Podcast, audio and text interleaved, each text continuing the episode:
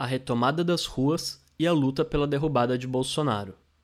9 de junho de 2020.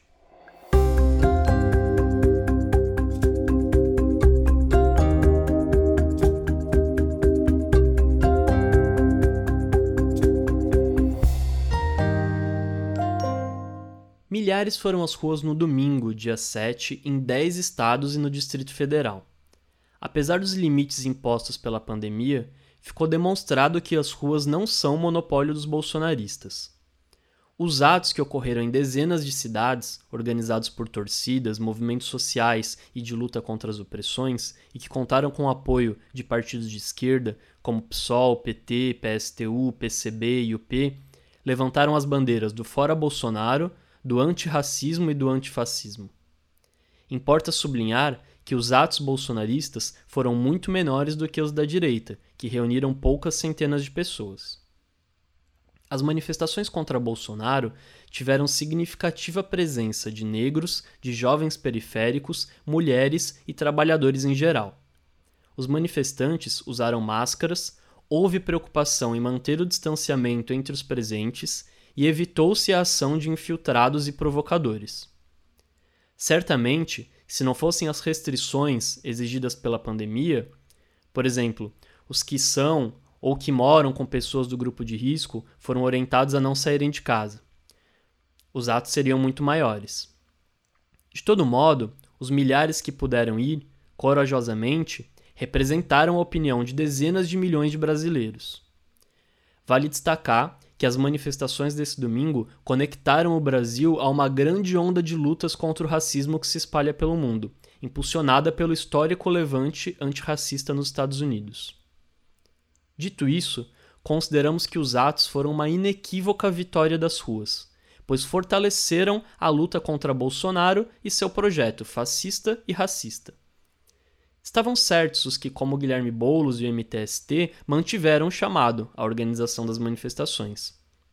Os atos confirmaram que uma nova geração jovem queria e iria sair às ruas, com a esquerda organizada ou sem ela.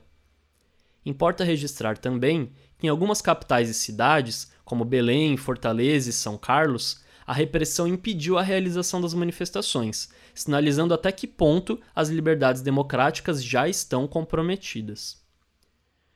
Mantendo e reforçando os cuidados sanitários, consideramos que é preciso dar continuidade e ampliar os atos. Nesse momento, a luta nas ruas para derrubar um governo genocida é também um trabalho essencial.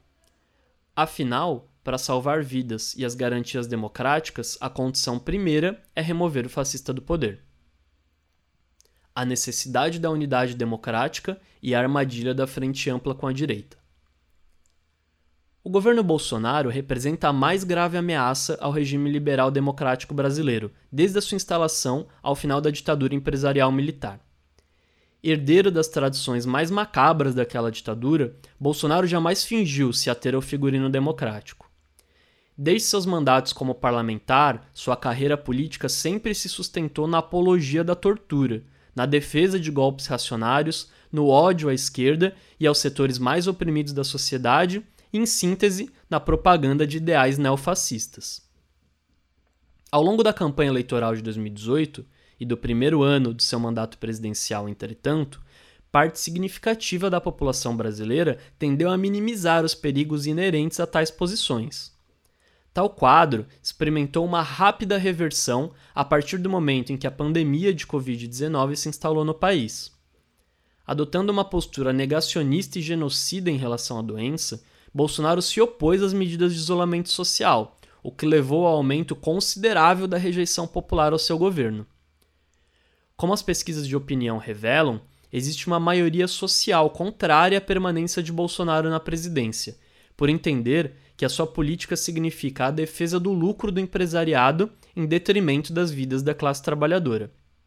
O problema central da conjuntura reside, portanto, em descobrir a maneira mais eficaz de transformar essa oposição difusa em um movimento capaz de derrotar Bolsonaro e encerrar o seu mandato. Para derrotar o projeto neofascista, é muito importante a conformação da mais ampla unidade democrática, com todos os setores sociais e políticos dispostos à ação unificada, em torno de pontos concretos para pôr fim ao governo de Jair Bolsonaro. O denominador comum para a construção dessa unidade democrática ampla deve ser, nada mais nada menos, que a defesa da remoção da ameaça ditatorial, ou seja, a derrubada do governo. Porém, a iniciativa de maior repercussão até agora, o manifesto Estamos Juntos, não se coloca pelo fim do governo Bolsonaro, mesmo com todos os crimes de responsabilidade cometidos pelo presidente e as crescentes e explícitas ameaças golpistas vindas do Palácio do Planalto. O Estamos Juntos se limita a uma defesa genérica da democracia e da lei. Há vários perigos para a esquerda nessa iniciativa.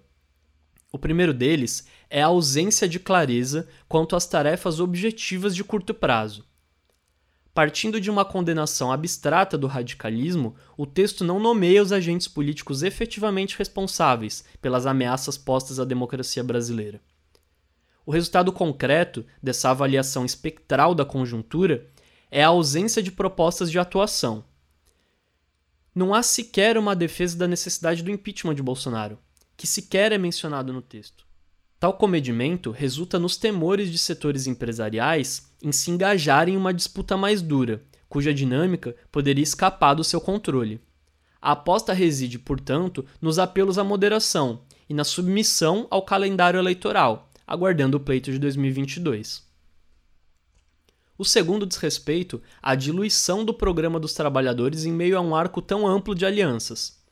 Considerando que o empresariado e os que vivem do seu próprio trabalho constituem classes com interesses antagônicos, nenhuma aliança duradoura entre ambas é viável, sem que uma delas abra mão dos elementos mais fundamentais do seu programa. Uma vez que parte significativa dos interesses empresariais já vem sendo atendida pelo governo Bolsonaro e seu programa de contra-reformas neoliberais, a atração maciça de setores da burguesia a uma aliança interclassista só se tornaria possível se fosse garantida a preservação de tais interesses. O que de resto significaria para as forças da classe trabalhadora capitular a um programa que ataca seus direitos e condições mais básicas de vida. Dessa maneira, a política da frente ampla, que é justificada pela necessidade de ampliar o número de agentes políticos engajados em prol de determinados objetivos para facilitar a sua concretização, termina por se mostrar ineficaz para atingir os objetivos da classe trabalhadora, tanto de curto quanto de longo prazo. Por um lado, não se age decididamente para derrubar o governo neofascista de plantão. Por outro, não ataca as raízes do fenômeno bolsonarista, preservando os alicerces da sociedade capitalista em crise. No afã de produzir uma unidade entre classes, termina por colocar os trabalhadores em uma posição de mero vagão a seguir o ritmo ditado pela locomotiva burguesa. Devemos lutar sim pela construção da mais ampla unidade democrática, incluindo todos os setores burgueses e da direita. Porém, essa unidade ampla, por um lado, deve se dar em torno a posições concretas: a defesa da derrubada do governo Bolsonaro e ou contra medidas autoritárias do mesmo. Por outro, não pode se confundir com uma aliança estável com setores empresariais e da direita, sob pena da esquerda sucumbir à direção e ao programa da oposição burguesa. Trabalhadores e oprimidos em frente única devem liderar a luta contra Bolsonaro.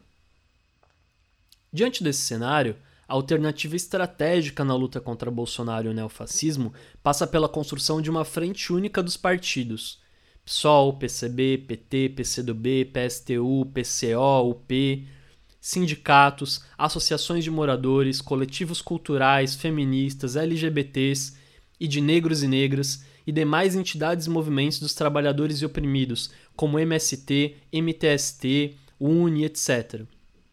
Afinal, os principais atingidos pelas ações do governo Bolsonaro retirada de direitos, repressão política, exposição à Covid-19, entre outros, são os únicos que podem ter condições de enfrentar de maneira inteiramente consequente o neofascismo. Com a independência política e organizativa que a Frente Única garante a tais setores, é possível dar dois passos fundamentais e complementares. De um lado, deslocar o centro da luta política e social do palco institucional onde o STF, Congresso, Procuradoria da República e outras instituições já se mostraram excessivamente tolerantes, quando não abertamente cúmplices com os movimentos de Bolsonaro.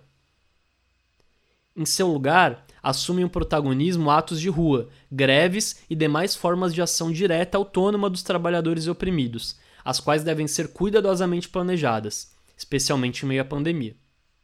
De outro lado, a independência política se expressa também no âmbito programático. Sem a pressão exercida por alianças estáveis com a burguesia, é possível para a Frente Única questionar elementos do capitalismo brasileiro, cuja defesa pelo governo Bolsonaro explica em grande parte a sua resiliência. Muito além de uma abstração, esse ponto adquire grande importância diante da seguinte questão: como obter o apoio ativo da maioria da população trabalhadora e oprimida, que é essencial para uma vitória política sobre Bolsonaro?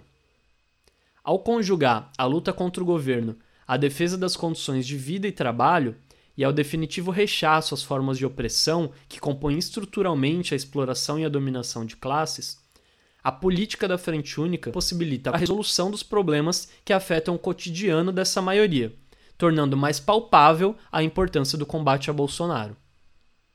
Evidentemente, no interior da Frente Única, não haverá total acordo entre todas as forças e organizações aglutinadas.